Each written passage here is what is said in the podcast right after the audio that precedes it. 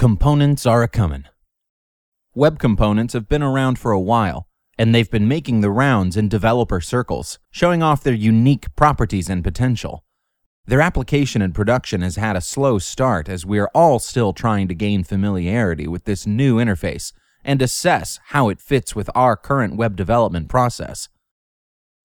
Despite the naysayers, the history of the internet is tightly attached to markup as the web has been maturing, we've seen the separation of concerns dominating our methodology with CSS becoming the exclusive moderator of styling, layout structure defined solely by markup, JSON structures moving data, and JavaScript used for logic. Custom markup is not a new concept. It's what XML supported since its introduction, although its use in that case is fundamentally different, to describe data rather than layout. Custom markup tags are as straightforward as markup itself. Every tag is meant to represent a UI element, defining its basic properties and order in the layout.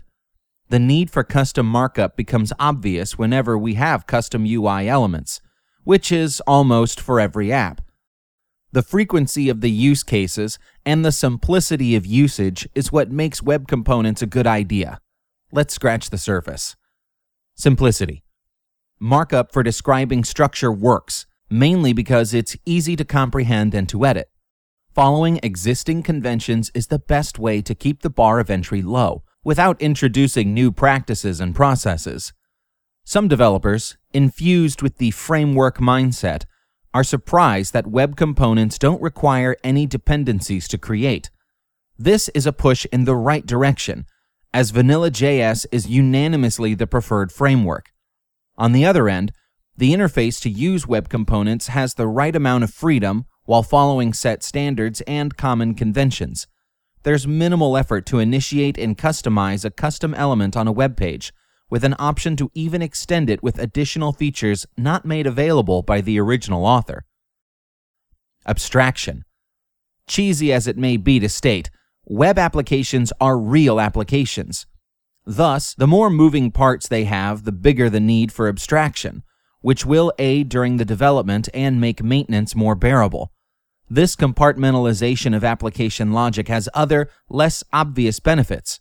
For example, it makes the end product more durable during runtime, as elements that are encapsulated in components can be disabled if needed, without affecting the rest of the app. Most frameworks create one code base for the whole application and have a top down, all embracing approach. Although that structure may be suitable for smaller apps where the codebase can still be manageable, components offer a greater degree of flexibility and extensibility that can produce bigger scale, high performing applications. Performance. The performance benefits jump to the nth degree when we introduce a kindred spirit technology you may know as web workers.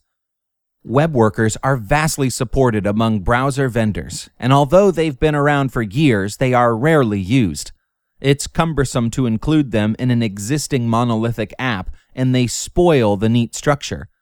Web workers are an underutilized best practice because they don't fit in with our existing application stacks. As web components enforce abstraction, there's an open invitation to move logic processes to separate threads the JIT execution of JavaScript may become indistinguishable to native performance if we let our web apps run multi threaded. Open Standard. Forget about conventions and structures enforced by biased decision makers. Web Components is an agreed open standard supported by the W3C and part of the HTML5 specification. Frameworks add sugar that may or may not be helpful but definitely introduce an additional learning curve and dependency overhead during runtime. Companies are known to invent products, even when there's already a better alternative available. Plus, existing frameworks with a considerable user base are left with no choice other than to support their users and defend their practices. Technologies that stand the test of time apply the most obvious, straightforward approach to any given problem that's exactly what web components bring to the table. As development cycles of this era end, vested interest on existing frameworks will deplete. that's when developers will be most likely open to revisit how they build their UI elements, with a renewed interest towards custom markup. Frankly, it's already been too long. Let's not stand in the way of the evolution of the web anymore.